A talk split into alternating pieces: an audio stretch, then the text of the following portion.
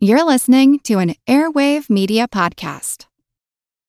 When you need mealtime inspiration, it's worth shopping Kroger, where you'll find over 30,000 mouthwatering choices that excite your inner foodie. And no matter what tasty choice you make, you'll enjoy our everyday low prices, plus extra ways to save, like digital coupons worth over $600 each week. You can also save up to $1 off per gallon at the pump with fuel points. More savings and more inspiring flavors make shopping Kroger worth it every time. Kroger, fresh for everyone. Fuel restrictions apply. Another day is here, and you're ready for it. What to wear? Check. Breakfast, lunch, and dinner? Check. Planning for what's next and how to save for it? That's where Bank of America can help. For your financial to-dos, Bank of America has experts ready to help get you closer to your goals. Get started at one of our local financial centers or 24-7 in our mobile banking app. Find a location near you at bankofamerica.com slash talk to us. What would you like the power to do? Mobile banking requires downloading the app and is only available for select devices. Message and data rates may apply. Bank of America and a member FDIC. This is Dennis from Full Time Finance. This is Rick McGinley. This is Brett Quinto. This is Liz from Chief Mom Officer, and you're listening to the Earn and Invest podcast.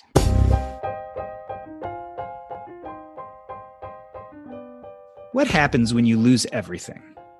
To say my father's death was a shock would be an understatement. He got a headache one night, went to work the next day, and never came home. Leaving my mother with three young boys, a rudimentary understanding of personal finance, and thankfully a newly acquired MBA and a degree in accounting. There was one saving grace. As tragic as it was, my father's year old job by contract had bought him a $2 million personal life insurance policy as part of his employment benefits. $2 million is a lot of money today, but it was unimaginable in 1982 when he died. Of all the things my mother would have to worry about, money, it appears, wouldn't be one of them. Except, except, my father's small medical practice had suffered an oversight. They never bought the promised life insurance policy. It was an honest mistake. We got nothing, and at the time, my mother was too grief stricken to take action. We had thought that through all the tragedy, fear, and unknown, at least money wouldn't have to be an issue. We lost a fortune that in reality we never actually had. It was a fortune based on a promise, based on paper, based on the non existent. A lifetime of financial security blown away by unforeseen life events.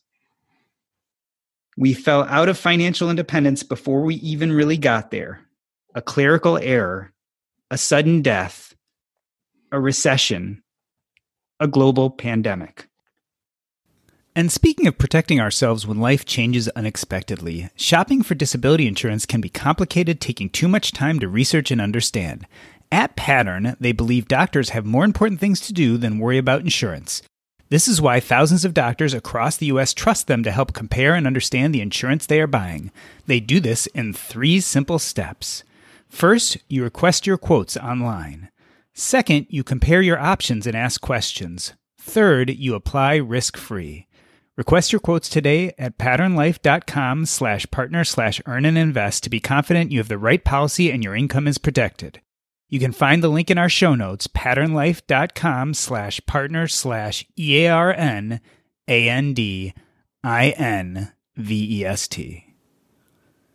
Liz is 39 years old with three wonderful boys and has been married to her stay at home husband for the past 17 years.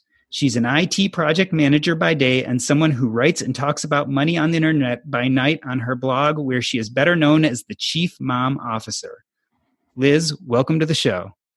Hey, thanks for having me back. My husband told me to let you know he says hello. So, both Liz and her husband have been on the What's Up Next podcast, the precursor to Earn and Invest. And it was great to have them both on and get both of their perspectives. Dennis writes his blog, Full Time Finance, to share and document various tips and tricks he has employed over the years that allow him to enjoy a more comfortable way of life than his spending indicates. While not busy managing his own finances, he spent the last decade in the corporate world streamlining company operations to save money. Dennis, great to see you again. Thanks for having us on. It's great to see you again as well. In this world where everyone is adjusting to working at home, it sounds like you've been doing that for a while already. Oh, yeah, we're on three years of working from home when I'm not traveling for my job. I travel about 50%, and the other 50%, I'm at home. Brett Ginto is an endocrinologist out of California, a devoted husband and father, and financial independence enthusiast. He joined Paul and I for our first ever listener takeover episode last year. Brett, it's good to have you back. Hello, it's good to be back. Thanks for having me. That was a great episode we all did together. It was the first episode where we took people from our Facebook group and opened it up and just asked the first few people who responded to our Facebook post to be on the show. We've done several since then and have had a lot of fun doing them. So thank you for being on that first one. Rick McGinley is a father of two amazing kids and two goofy dogs. He grew up in a military family traveling the country, including all 50 states. He is a huge financial independence enthusiast and hopes to take his love of hiking and craft beer on the road in a few years with a slow travel lifestyle. Slow travel, Rick, that's not so popular right now. No, I, I hope the, uh, the whole pandemic is over. It does go to show you that the world has changed, the world's different, and my plans around financial independence have probably changed a little bit as well. But slow travel is going to be there. I just interviewed a group of women who blog at our freedom years, and we're slow traveling through Italy and we're planning to go to Hungary and we're quarantined and now have been in Italy for the last few months holed up in an apartment complex. So they, as you, had this dream of slow travel and still have that dream. But this pandemic has thrown a wrench in a lot of people's plans. Yeah, and I hope a lot of the, these people that do are been doing slow travel for a number of years post about it. I want to read about the stories, especially around the healthcare system in some of the areas I'm considering. That will be a big factor for sure. So, Liz, in my introduction, I asked what happens when you lose it all. And indeed, today we're going to talk about falling out of financial independence. But before we do, I guess one of the first questions is how do you define financial independence? There are a few definitions going around out there, and I think people have different ideas of what it is. So, for myself, I always consider financial independence to be synonymous with financial security. So, the ability to live off of what you've saved and earned and invest and to not be worried about the next recession or pandemic or an inability to pay your bills because of a job interruption. So to me that's the, the ultimate goal of financial independence. Dennis, I love how Liz said financial security. I noticed that she didn't say 25 times. She didn't say a safe withdrawal rate of 4%. Is that pretty fitting with your own opinions? I actually divide it in two different ways. So I've got a base way, which is exactly what Liz is describing, which is the concept of, you know, I lose my job for the next 10, 15 years, I'm good to go. You know, okay, we survive everything else. And then there's another level that is enabling you just to kind of completely walk away from your job and not even consider what happens next. And that's a whole nother level. And that's when you start talking about the 25x or the 4%. Rick, it hits me that there's a problem if you're defining financial independence as a specific number, whether that be 25 times, or a lot of us like to talk about the 4% rule, which means you could withdraw 4% of your portfolio every year and that could last you fully into retirement and further. If you define it on a number, the problem is our numbers change, and often those numbers change because of things out of our control. Tell me at the beginning of the year in January, did you consider yourself where were you on the path to financial independence, and has that changed since our recession has dropped? To begin the year, I would consider I was what some people call lean financially independent, able to support my basic living expenses, have some sort of minimal luxuries like a, a car travel trip. It would not include traveling abroad at all. Somewhere between there and full financial independence. The stock market having dropped 25, 30%, has it put a dent in my net worth? Yes. Has it changed my plans? No. I'm still three to five years out. And so, you know, barring in a very extended bear market, I don't really see that much of a change. That's interesting. So you're not worried that it might take you seven or 10 years now. Your thought process in your planning covered such incidences as what's going on at the moment. I think it will definitely test the flexibility. I mean, J.L. Collins, I think, has a saying that I think is really appropriate right now. He says, flexibility really is the only asset. And in staying flexible, both in my planning, in the accumulation, and a drawdown strategy is going to be key. Does it mean I move from three to five years to five to seven years? Maybe, but we'll see. Time will tell. Brett, Rick is talking about flexibility being the only asset, but clearly we have multiple asset classes that make up our wealth. For some, that's stocks and bonds. For others, it's real estate. How do you feel right now about the 4% rule? Has being in the middle of a big recession and this global pandemic, it's changed our financial markets. Are you feeling less certain about the intelligence of the 4% rule? You know, this is my first, I'm, a, I'm a pretty new to investing. I only invest, started investing in 2015. And so this is my first time in a, in a bear market or a tipping point of a recession. So I kind of think to myself, well, what did I do in 2008? You know, it was like, what did you do the last time? Well, what did I do last time? I didn't even know it happened. I was uh, in the middle of, of medical school and, and I had no idea that it even happened. And, and then we recovered. So, uh, so I only got on the, the, the boat in uh, 2015. So, so what I do now is I, I'm kind of put myself in the same shoes. What would I have done 10 years ago, 12 years ago? It's probably, probably more of the same. Do, probably don't do anything. no further recovery. Liz, you probably remember back to 2008. Were you as interested in finances back then, and how did it feel compared to now? Yes, actually, I've been an investor since before the dot bomb. Not uh, a tremendous amount, but so I've been through three three recessions. Definitely, 2008 was very different than this, right? So 2008 was primarily a banking crisis at first, and then spread to real estate and so there were several very impacted industries. I have friends that lost their homes. My husband lost his job where he worked closed down and wasn't able to find a job for years. So there's some similarities with the job market, but it certainly wasn't anything like this, a forced shutdown of not just a huge segment of the United States business, but business around the world and travel and tourism and certain industries basically just going dark overnight with no real knowledge yet of when or how they'll be able to reopen. So, in some ways, the financial market itself is a bit similar, but this one also dropped much faster as well. Hasn't dropped as much yet.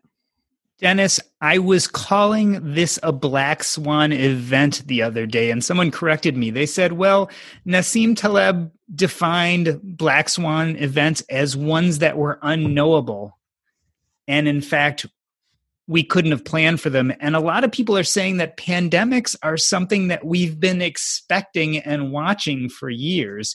From your understanding, and forget what Taleb's definitions are. Do you think this is a black swan event in our lifetime right now? In the context of we've had a lot of black swan events, yes. So we've had pandemics before. If you look at the 1917 18, it's commonly quoted, the more people died there. But there was also issues with polio in the 50s. There was a large flu pandemic back in the late 60s. All these things, you know, happened and had similar impacts. And if you look at the studies, what happened to stocks in those cases, it wasn't as drastic as it is today. Now, whether this will be or not, it's hard to say. That's kind of the unique part to what Liz is talking about is the uncertainty around the piece beyond the finance. There's so much uncertainty on when this will kind of stabilize from a being able to go outside. And then we can get to the point of where we were in 2008, where we can figure out how the finances work. Brett, you're a doc. Was this foreseeable? I didn't foresee it. I had no idea.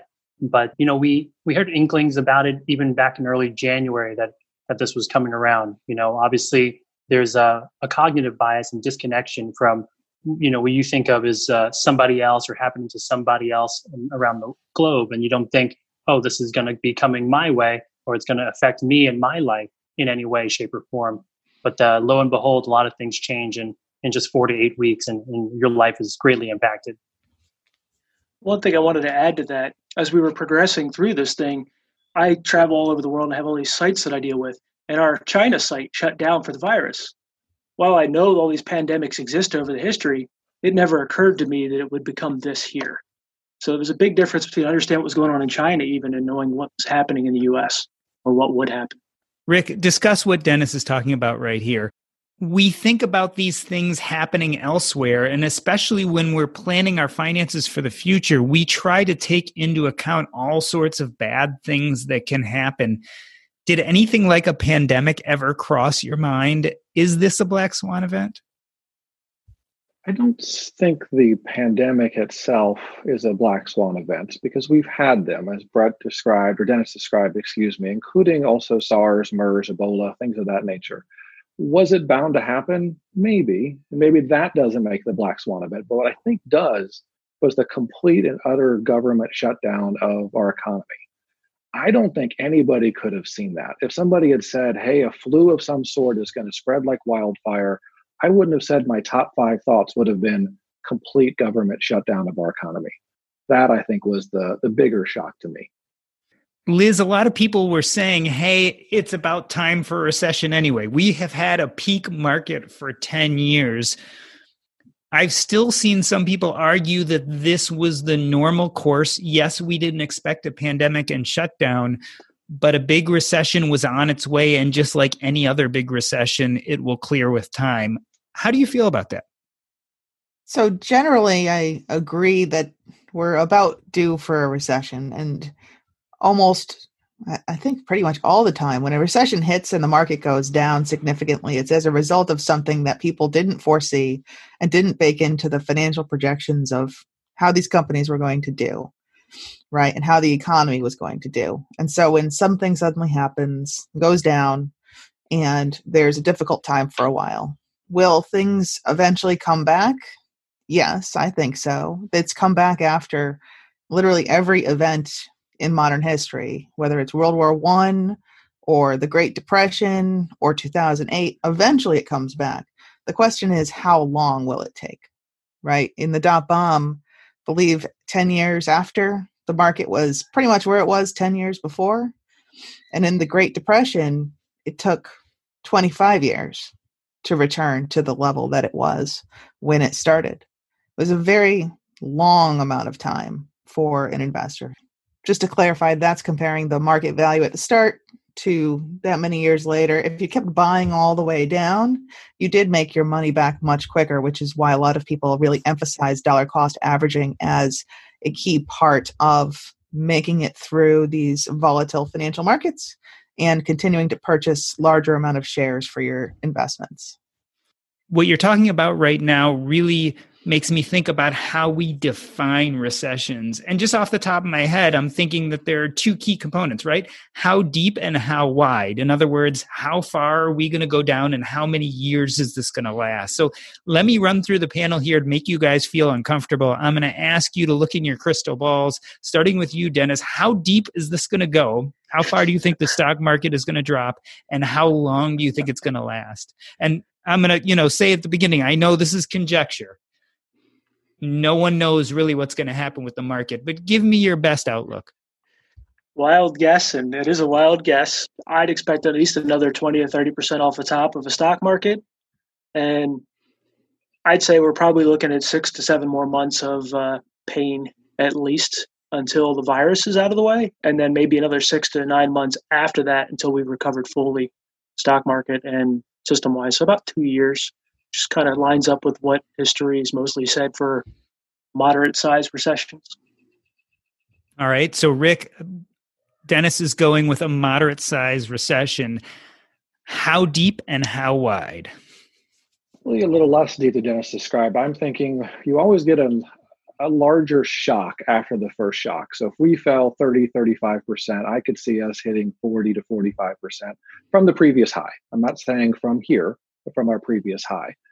Then I'm thinking about when will investors feel confidence to buy back in. They're going to have that confidence, I think, when companies start to put out better earnings numbers that may be real earnings numbers or comparative earnings numbers. So, what we're about to go through the next three to six months are lower numbers, and they're going to lower those projections. CEOs and CFOs are going to pile in every excuse of an expense because they can they can make the numbers look really bad and get away with it. Comparatively, that makes Q1, Q2 of next year fairly strong. And I think that's going to give people the confidence to buy back in. I'm not saying the market will return to the previous high by Q1, Q2. I think the money flows will come back in. And that's when we'll start to see the recovery. Brett, compared to Dennis and Rick, are you bullish or bearish? I am bullish, I guess. I guess that's an optimist in me. But I think playing, I don't have a crystal ball, but you know, averages maybe you know 30 to 40 percent drop from the top, and and maybe on average a three year three year cycle for this. So hopefully for recovery. So just playing averages here. And Liz, I didn't get your overall hypothesis how far and how long this would go. Any ideas? It's really hard to project because so much of it depends on when can we go back closer to how things were before and the economy can get back into the place closer to where it was before all this, which really depends on when essentially the worry about the virus is nearly nothing, right? Some kind of vaccine or some other approach, a treatment, something like that.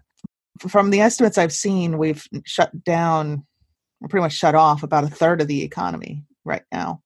That's right now. So, in the longer this goes on, the deeper that's going to go. So, I wouldn't be surprised if we see another easily 30% drop from here. And I mean, the market's been going up lately for some weird reason, which is why I never time the market because it always does crazy stuff. And I wouldn't be surprised if this lasts for more than two years just because it's been so deep and so many people have been impacted so much. I think that it's just going to be a while before folks can get back on their feet after this.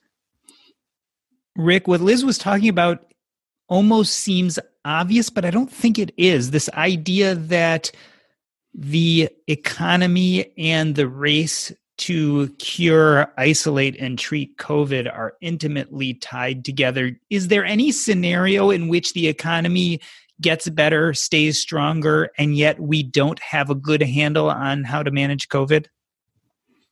Yeah, the government can continue to pump money into the economy, right? We've heard them say that they've opened the unlimited tap of funds.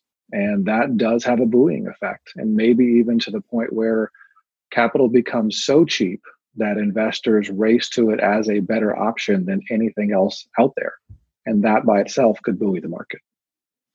Brett, I just read an article that says Spain is going to start a universal basic income. And I think that sounds a little bit about what Rick is talking about. Maybe we don't give a check to each person every month, but in a sense, the government pushing a lot of cash into the system would have a similar effect. Do you think the US could ever have that type of scenario where all American citizens were getting a monthly stipend? I think that's something that you would you would definitely consider if the the duration were to continue on for months on end. So, you know, when you they they signed that two trillion dollar stimulus package, and people are going to get checks from that. But what happens after that runs out? And if, if the you know, crisis were to continue on longer, then would you get a, a second bolus or a third bolus? And essentially, if you did this over time, multiple times, would this uh, effectively become almost a, a UBI system? Yeah, I know it's something people are definitely talking about. Yeah, and I just something that concerns me with the discussion of basically printing nearly unlimited money is the specter of something that we haven't seen a lot of in modern times, and that's inflation, right? It's a delicate balance because we can't just print unlimited money and send unlimited money to people with no monetary consequences. If you do too much of that, you can get inflation. And if you get the balance wrong too, you you can get deflation. Yeah, speaking to that, you know, the value of our money is tied to what we produce. So if we're not producing anything, eventually there's more money than there's production and we're going to run into problems. There's going to be inflation at some point. We have a deflationary push right now because everybody is, you know, not out there spending. But what happens when this clears? The money's still out there yeah, people forget when my father died was in the 80s and my mom started investing at that time and I think bonds were paying something like 15%. What people don't realize is the inflationary rate was up right about 15% too. So it really changes things and inflation can really cause a disaster as well as runaway deflation. So we're really looking at a tight balance. Yep, I know my parents often uh, told me about their first mortgage in the 80s that they were really happy to get a 13% rate on said mortgage. And I think if you said that to most people right now, they'd fall over. We're, we're spoiled with our 4% mortgage rates. Liz, my first mortgage was 8%, and I thought I was lucky at the time. So mine was 8.375. I'm right there with you. Dennis, the idea for this conversation started with you. You wrote a post called Falling Out of Financial Independence. Tell me a little bit about that post and also how did people react to it? So, when I started well, last year at this time, it was about 27x expenses. So, in theory, you know, I was at a point where I could just walk away if I wanted to. I have no intention to, but it's something that always had the back of my mind is that financial security, et cetera. I could choose what I want to do I'm in a very political position. If somebody decided they didn't like me and they wanted to kick me out the door, whatever.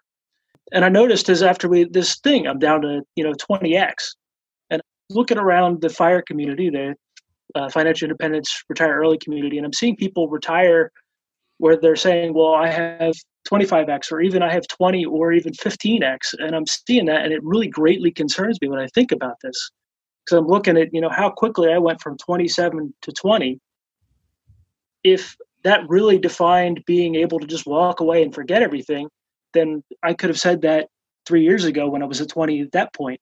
What would be the difference? There wouldn't be. So there's obviously some aspect of you can't just 100% trust that you've hit a number and you're good to go.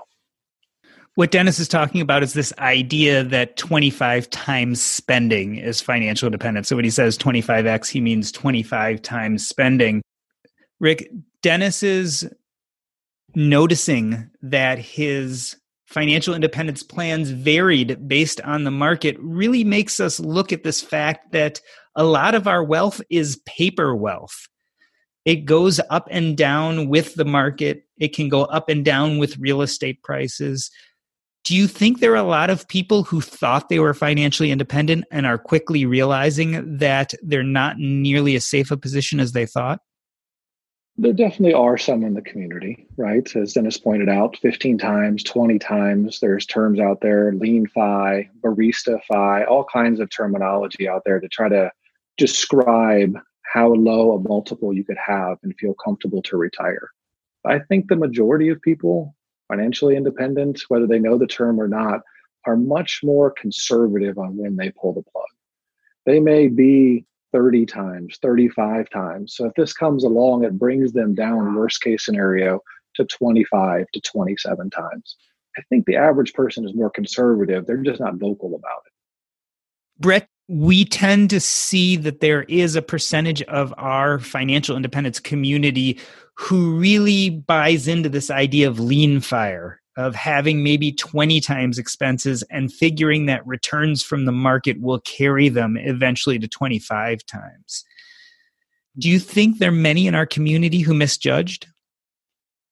No, I don't think they misjudged. I think FI or financial independence, or or as uh, some bloggers call it, a financial improvement, it gives you the options and, the, and lets you operate from a position of strength. So I think that pulling the plug quote unquote, or or transitioning early to a different income source. I think that's that's the power of FI. So if you're at 20x and you decide that your position, what you're doing for income right now, doesn't suit you, and you want to pull the plug and go somewhere else and do something else, that gives you that power to to do that and, and try to explore.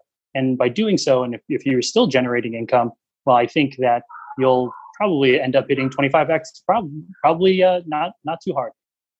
Liz, we like to say cash is king. We always talk about our emergency funds, but if you are one of those people, especially who is not planning on working in the near future, how important is having a decent amount of cash reserves?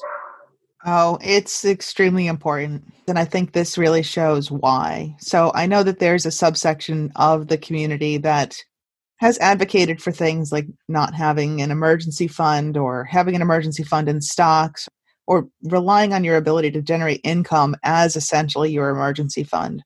And I, I think this situation unfortunately shows why some of those strategies are rather risky. This is not a time when you can probably just go out and get any job that you'd like. A lot of companies are freezing hiring. A lot of companies that might have been open before, where you could get a part time job, are closed. And some side hustles that used to generate a decent amount of income aren't available anymore.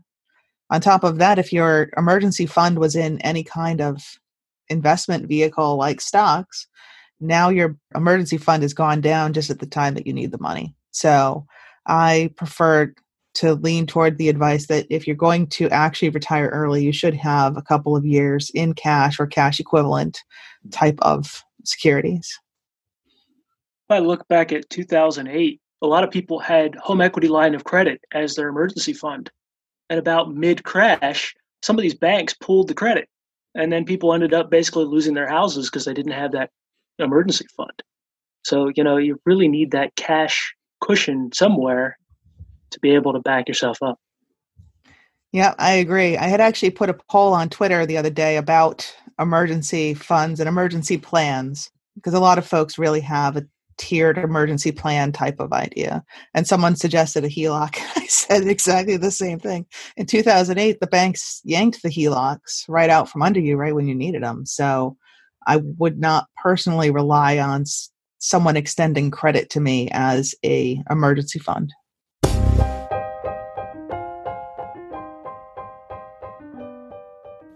In the first half of the show, Liz, Brett, Rick, and Dennis talk about falling out of financial independence. After the break, we discuss whether the JOB is actually a four letter word. But first, this episode is brought to you by Range Rover Sport.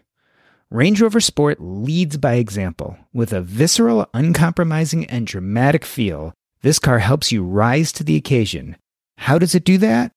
Range Rover Sport has powerful on road performance and commanding all terrain capability by combining assertiveness with signature Range Rover refinement. This is the car that redefines sporting luxury. The new Range Rover Sport features advanced cabin technologies such as active noise cancellation and cabin air purification, purposeful cockpit like driving position and award winning Pivi Pro infotainment is at the heart of the experience and provides intuitive control of the vehicle systems. Design your Range Rover Sport at LandRoverUSA.com. Once again, explore and build your Range Rover Sport at L A N D R O V E R USA.com. That's LandRoverUSA.com. Shopping for disability insurance is complicated enough. Wondering if you are getting the best prices and discounts while in training can make the process even more overwhelming. At Pattern, they simplify disability insurance for busy doctors so they can feel confident that they have the right policy and that their income is protected. Getting coverage while you are still in training could save you thousands over your career, so don't miss out on these training program discounts for residents and fellows.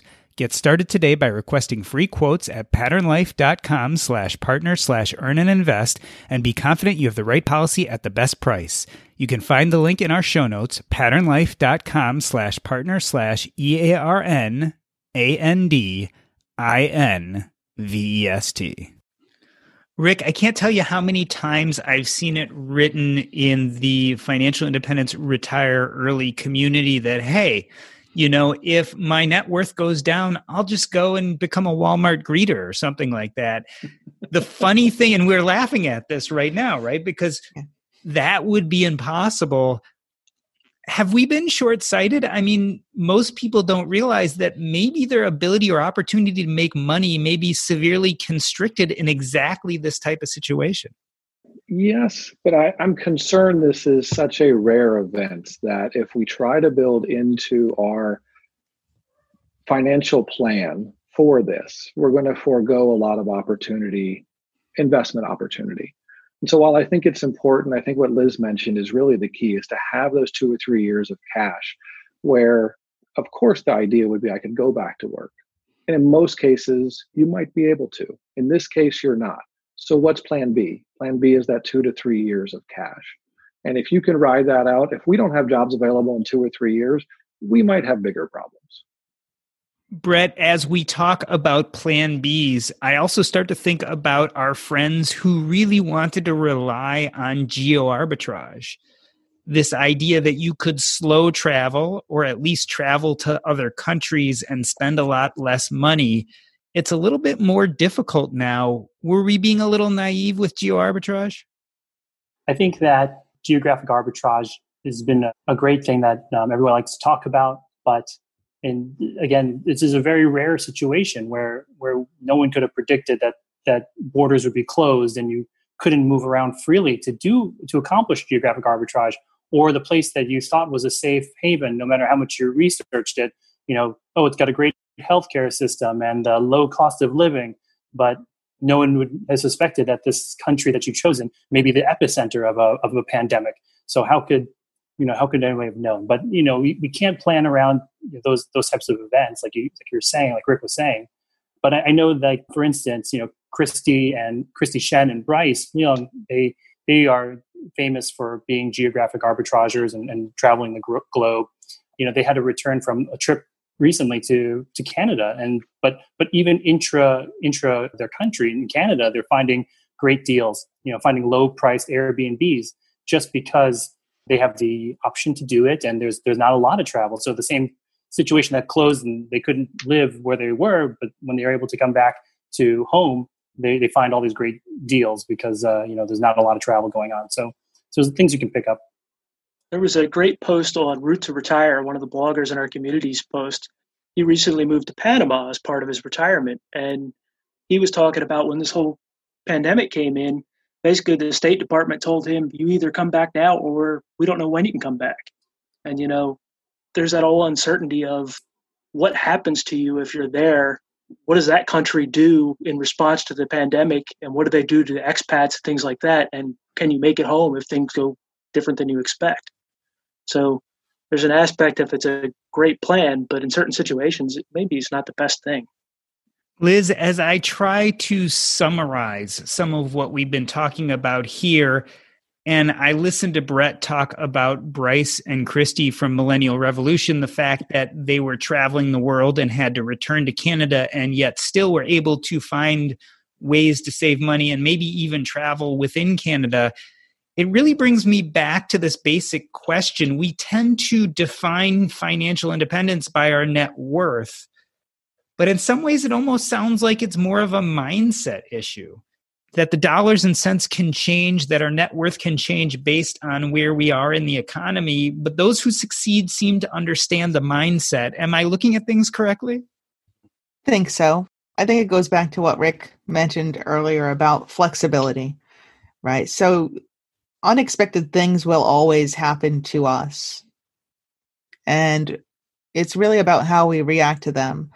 And in that case, you can react by coming back to the country that you were from, but saving money in a different way. And I think that's really key is just not getting locked into one dollar amount is what you have to achieve, one plan and one path is the way you have to go. You have to be flexible and open to more options because you just don't know what's go- you're going to encounter in your life. And if you're not flexible, then you might just fall down with no way to get back up. The way to keep going is to flex around that. And to that end, I see so many bloggers and other commentators always measuring their net worth. How am I doing on my net worth improvement? And this year really shows that measurement is not really of value because am I doing better this year than last year just because the stock market collapsed? I'm still saving the same amount, but you look if you use that as your guidepost, doesn't help you determine if you're going the right direction or not. So you need something other to judge. Yeah, I totally agree. And that's why for me, net worth is only a small part of what I look at. I look at how much am I saving toward my goals. I look at my different goals that are invested in different things and how am I tracking to those on the timeline that I want them to. So to me, it's a lot more holistic of a picture you have to have about your financial situation than just your end dollar amount net worth. Rick, it sounds to me like if we're really looking at how to define financial independence, net worth is a very small part of it. But it seems like there is a basic skill set that can help us even in these times of a recession and pandemic.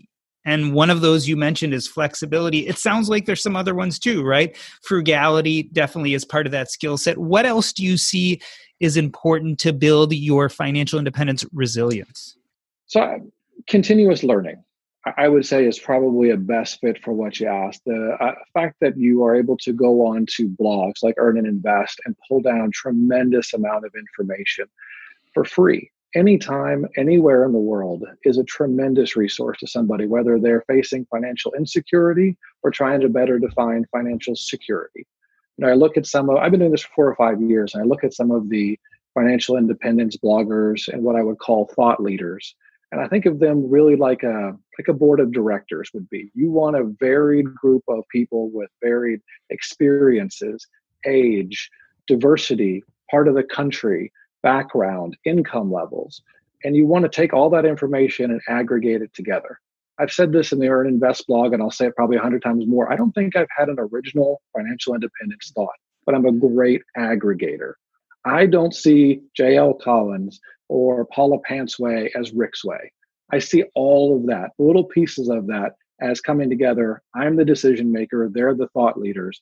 And I think just that ability to have continuous learning is going to benefit somebody tremendously. Again, whether they're just seeking to get off the ground or whether they're just seeking to leave work. Brett, one thing we saw is that the financial independence community really grew and took off after the economic downturn of 2008. Are you expecting the same thing to happen here? Do you think the number of voices out there will increase, that the community will increase, or do you think it'll contract? Yeah, this is like the question that sort of spawned me to ask a provocative question in, in the Facebook group. I was wondering, I was wondering, what is everyone thinking? Is is this really the end of the FI, the fire movement?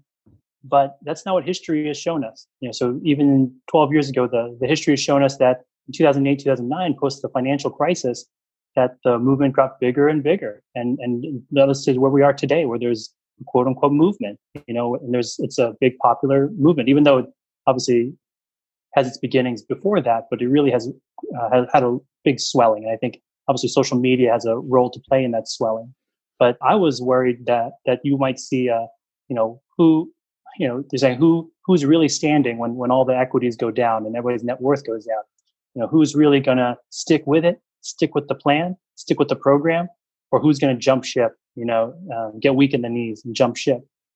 But you know, it's it's not their fault, right? Because even some of the people that we look look towards, the people who are older and and wiser, and the and board of directors, in their own histories, you know, they've they've come across these down markets and they've they've sold and they've done they've done dumb stuff. But that's great because that helps us learn, like you're saying, and what what to do and what not to do. So we're getting a lot of the wisdom of what to how, how to weather the storm right now.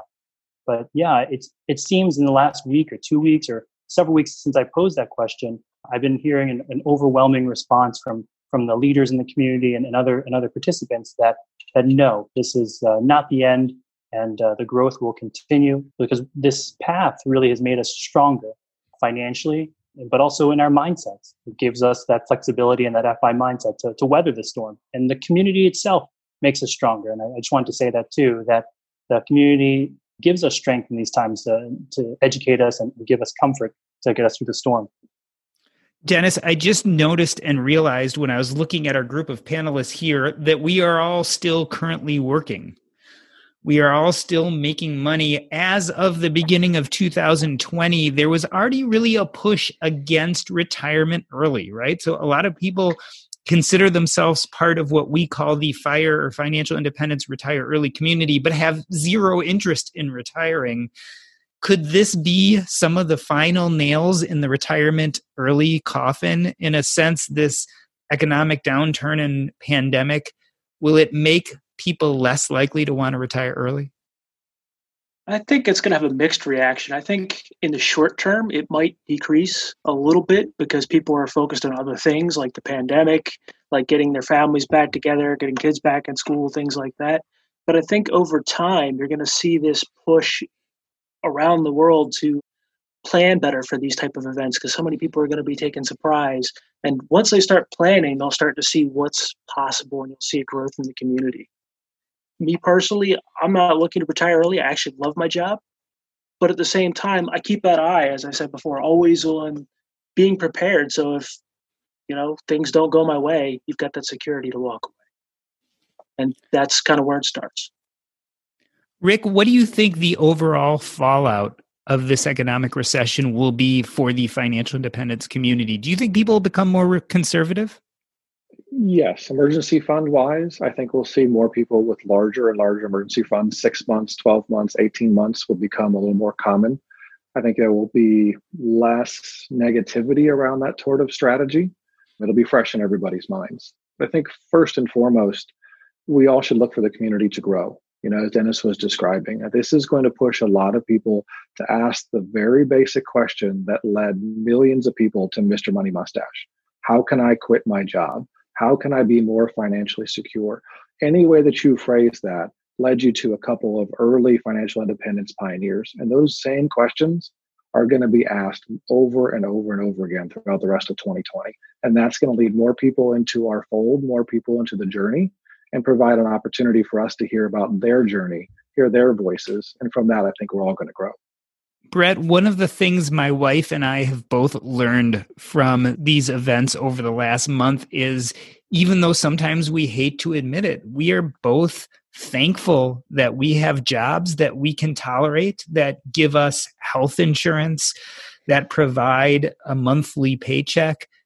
In a lot of ways, I really don't worry about my investments nearly as much, nor my short term financial situation, because I know that paycheck is coming in every month. Tell me a little bit about what you think you've learned about yourself from going through the last few months. Yeah, the just last couple of weeks. I mean, you know, my mind is always thinking, oh, when is the transition point? You know, when is enough enough? And and when do I have enough strength to transition to something else? And so my mind is always actively thinking about those questions. But during this crisis, those thoughts have kind of quieted and a new feeling of gratitude has come to me, just like you were saying.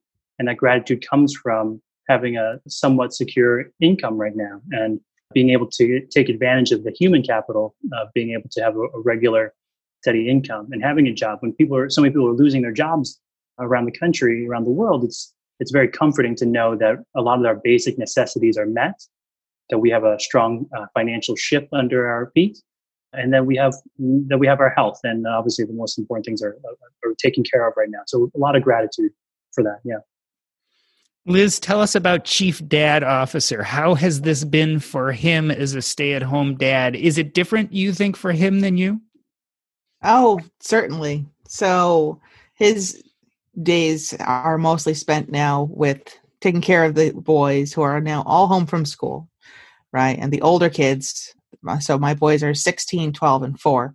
So the older kids are now doing schooling from home while I work from home. So I'm working up here in my bedroom slash office, and they're working on their computers downstairs and in their rooms. So it certainly has been obviously very different for him than me because I primarily just stopped traveling for work, kind of like I'm sure Dennis did, and basically just started working from home all the time. Dennis, tell us about that. Do you think the nature of work has changed even when we can go back to traveling and gathering in groups? I guess a big question is will we? Yeah, I think a lot of this will trigger a lot more work from home. I was already seeing some trends in some of our offices where they were setting offices up as more uh, places where people come in a little bit, a few times a month and visit, and it's not necessarily they're there every day.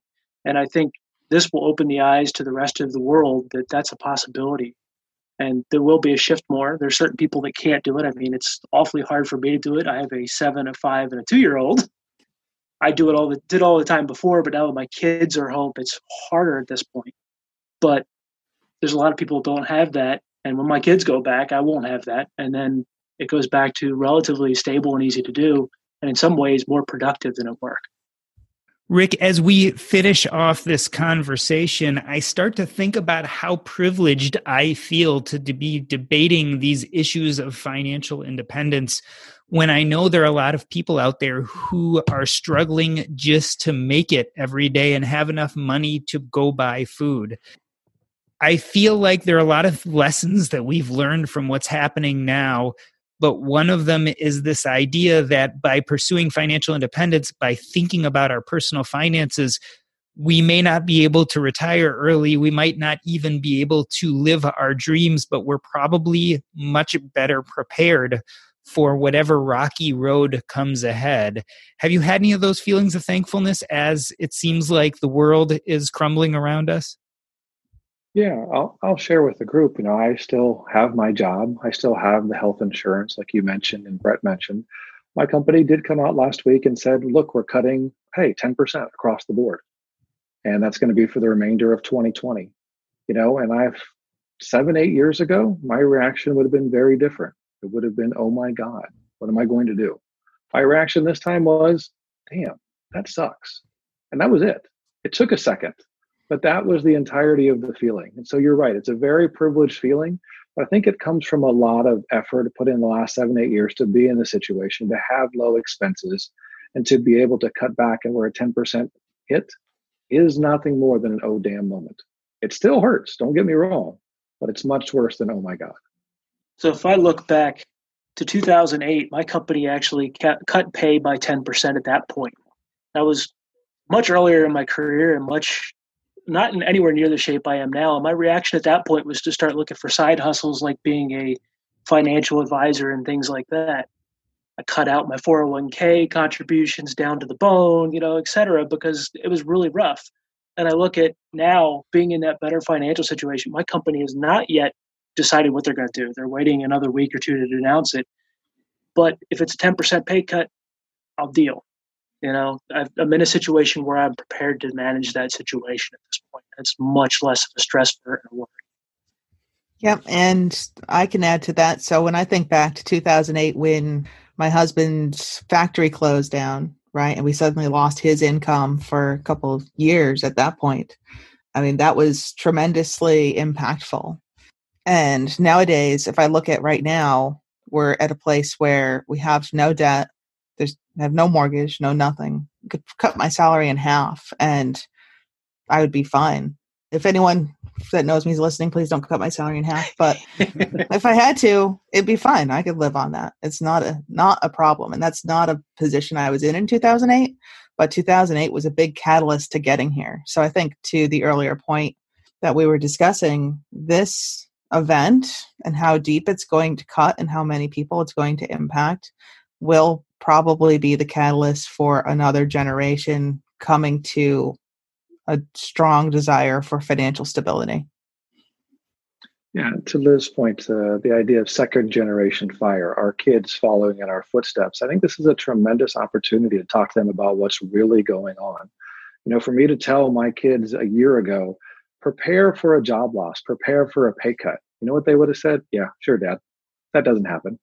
Well, it does happen. It's happening right now, and it's happening to our family. It's happening to our income, and I can tell you about that impact.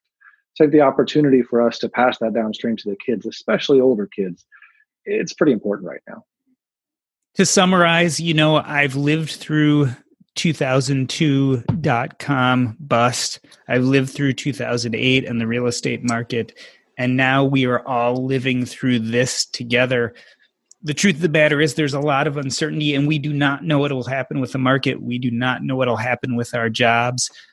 But i think as a group we all feel like our preparation is better than if we had not discovered financial independence. And certainly even if we can't retire when we want to, the likelihood is that we'll be able to put food on our table and we'll find a way to thrive again. I wanted to thank you all for coming on and give you each a chance to tell us what's up next in your life and where we can find you on the internet. Let's start with you, Brett. What's up next with your life? I am going to be continue to go into work and be grateful for it and volunteering this weekend to help screen patients for COVID 19 at the screening tent in front of the hospital and praying that they'll be okay, and so will all, all of us. We are going to pray that you will be safe as well as everyone else too. Is there a place we can find you on the internet? I am on the Facebook groups, on the Earn Invest Facebook group. I'm a member there. You can uh, reach out to me over there if you need to, but no formal website or you know handle. And Rick, what's up next in your life, and where can we find you? Uh, I can be found on Facebook. I do post under my name, Rick McGinley, can be found pretty frequently. If you haven't seen me post in the last five minutes, wait another five minutes. You'll probably see me post. I have to be one of the more prolific posters out there. I won't say the that my posts are always the best, but definitely the volume is out there. As for what's up next, um, very much just excited to get life back to normal as it seems that we may be flattening the curve. That might be a little bit of getting ahead of it, but I'm very excited I'm very hopeful that as a community that we'll continue to come through and support our small businesses as things turn around. So you'll find me around the Atlanta trails or around the, around the Atlanta breweries. But other than that, just excited for life to get back to normal. And Rick and Brett, I want to thank you both for being part of the Earn and Invest Facebook group. It is an active group. There are all sorts of great discussions going on there. You can find us at Facebook under Earn and Invest. Dennis, tell us what's new with full time finance, what's happening with you, and where can we find you? Okay, so full time finance, we continue to uh, post articles once a week, kind of updating on how corporate world is going and helping career, especially now in our current COVID situation, getting back in your career, developing back. And you know, outside of personal, we have a foster girl, so we're heavily involved in the foster children and also in the community. And it's just making sure those organizations keep operating, especially in light of this current situation, because it's much harder for those organizations to operate in the situation. And Liz, besides working from home, what's up next with you and where can we find you? Well, I was planning to go get a haircut, but instead I'm going to be planning to stay at home and take care of the boys and sew masks at, in the evenings and weekends to donate to some of our local healthcare facilities we have here that are looking for those. So that's what's up next with me. And if you want to find me, I'm at chiefmomofficer.org or very frequently on Twitter at Liz Officer. This has been the Earn and Invest podcast. On behalf of myself, Doc G, I wanted to thank Rick McGinley, Brett Ginto, Dennis from Full Time Finance, and Liz, the Chief Mom Officer. That's a wrap.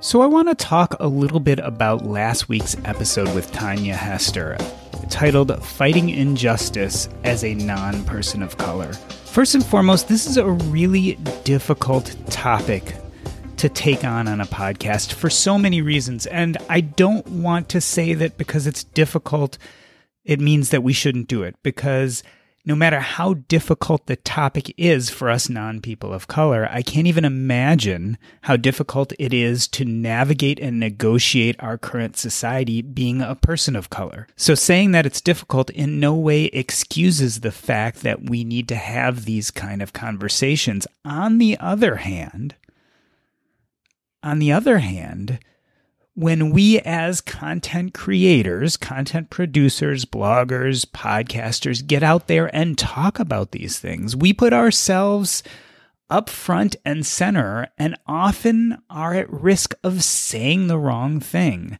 We might say something that makes no sense.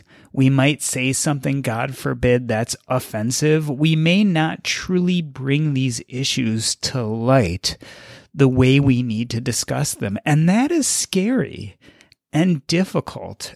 And we've seen this over and over again in our small community as well as out in the world that a content creator tweets something or says something or says something in a podcast and it gets them in trouble. And we find that they're at risk at losing their platform, maybe losing their way of earning a living, and are derided and decried by the very community that was embracing them. That's why talking about these things is so difficult because a lot of times we're not talking about what I think of as explicit racism or sexism or bias. That's where someone clearly wants to do wrong by one other group of people by taking actions against them. But often, what we're really facing is implicit racism, sexism, and bias. And what that usually means when we say it's implicit is often those of us who are committing these so called forms of biases and racism and sexism have no idea that we're doing it. Or if we do know we're doing it, we don't realize its impact. It's implicit to us, our society, how we grew up, and the people we surround ourselves with. And thus, I'm not questioning that we should be called out for these implicit errors of thought and judgment. But in the process of calling out, do we become vilified because we're out there being content producers, we're bloggers and podcasters, and we're giving our opinions and we're putting our opinion up there on the stage for everyone to see. And I've had this experience myself. I talked about on the episode with Tanja very briefly that there was an episode that we created with a content producer that people really felt was not a good person. And we can argue whether they're a good or bad person or the things that they did. It's that part is not important right now but we were set to come out with this episode and on facebook i put out my friday teaser talking about what was coming out on monday and there was quite a bit of a backlash.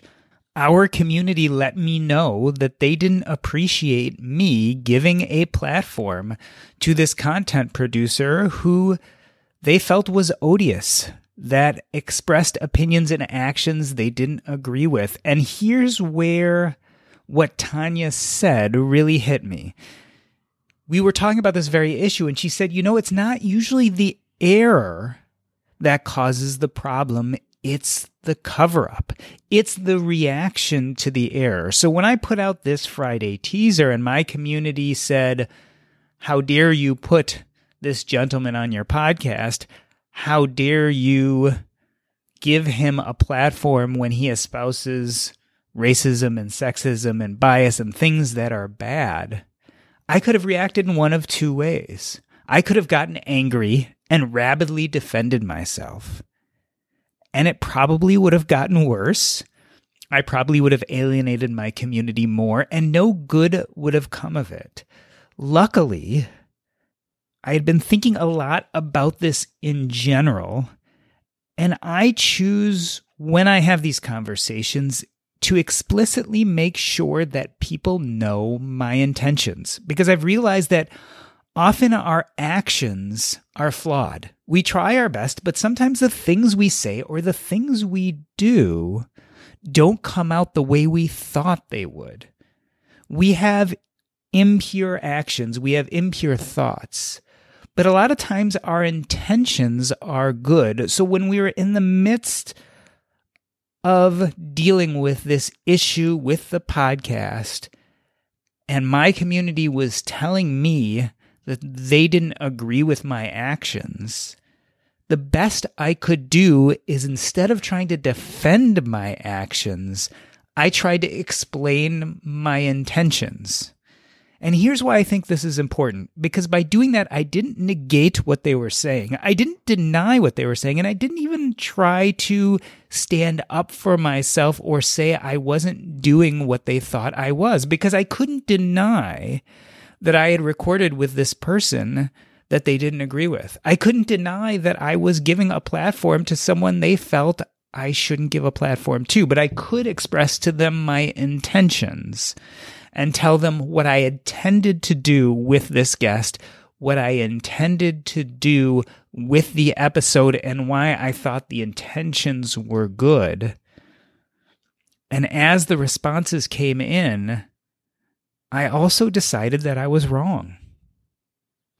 And that was really hard to decide that my community spoke up on an issue and they told me that they didn't agree with what I was doing and instead of becoming defensive, I looked deeply inside myself and I looked at my intentions and I realized that my intention for the podcast as well as the episode were no longer being filled if I was alienating my audience. So, how do we move forward? How do we express difficult opinions? How do we have conversations that are labors of love, how do we talk about these controversial issues without alienating one another? And the best I can tell is that we have to go at it with pure intentions. Our intentions have to be good because our actions and our words sometimes aren't.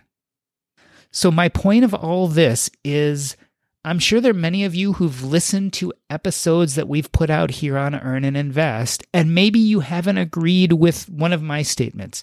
Maybe you haven't agreed with some of the choices on what questions I asked or who I decided to have on the podcast. I think that's going to happen, especially the bigger our community becomes. There are going to be times when you don't agree with me.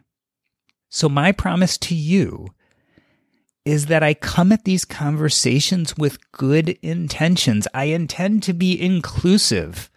I intend to talk about the most difficult of subjects. And I intend to be just. And I intend to fight injustice. That's all I can promise you. And as our community grows and as the number of episodes increases, I'm sure there are going to be times when you don't agree with me. And so feel free to express that on the Facebook group is the perfect place. That's facebook.com slash groups slash earn and invest. And tell me what you think. And if you don't agree with me, or God forbid, if you think I was offensive, tell me so that I can tell you my intentions and I, as well as this podcast, can grow and learn and we can come together as a community. And most importantly, we can continue having these difficult conversations, these important conversations. We can continue doing the important work. Because if we can't talk to each other, if we can't communicate, if we can't express our opinions without being afraid that we will be turned off or closed out of the conversation, if we can't express ourselves to each other, everything is lost.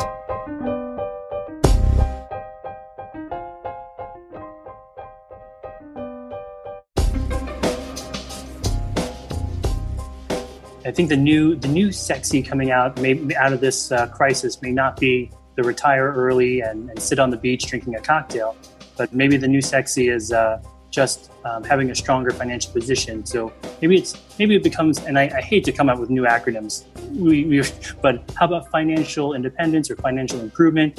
resistant to emergencies or resilient to emergencies. And maybe that becomes a new sexy. Or that that may be, or, or it's just because I'm getting older and that's that's what seems more important to me these days. I was about to say, Brett, I do find that sexy. and uh, I don't want to say, oh wait, I'm, you have, maybe have other things to talk about, but um, Liz, you know the in terms of home haircuts, last weekend I did uh, I did my, our own uh, prison quarantine haircut. That's a good one, Doc. my, but, my uh, son did That's got the advantage there. My son did it. He shaved me. my wife ago. gave me a little help uh, this weekend, and uh, it, and uh, looks good. Part right, oh, right there. Yeah. you can barely see it. It'll grow out. Yeah. you just don't. You can't turn your head on Zoom. As long as you keep straight, you're good. Yeah, I think home haircuts are going to come back in fashion as well. Quite a quite a lot of DIY. Yeah, yeah, no joke. Mm. It better come back in fashion, or somebody like me, I'm going to have hair over the ears. I'm going to have a mullet in the back. It's going to get just really do the long, doc. really fast. Just do yeah. the doc haircut for now. It is. You know what? I, it's like the reverse. If I let my hair grow too long, I look more bald. So because it gets all bushy here and then it's all like wispy here. It looks horrible. So the like the shorter my hair is the less bald i look. It's it's i don't have very far to go. Like i'm i'm like 90% bald but that 10% you gotta gotta save the 10% yeah. No i've come to terms with it. I actually i don't mind at all. I like that it's just a pain to my son shaves it every few weeks but you know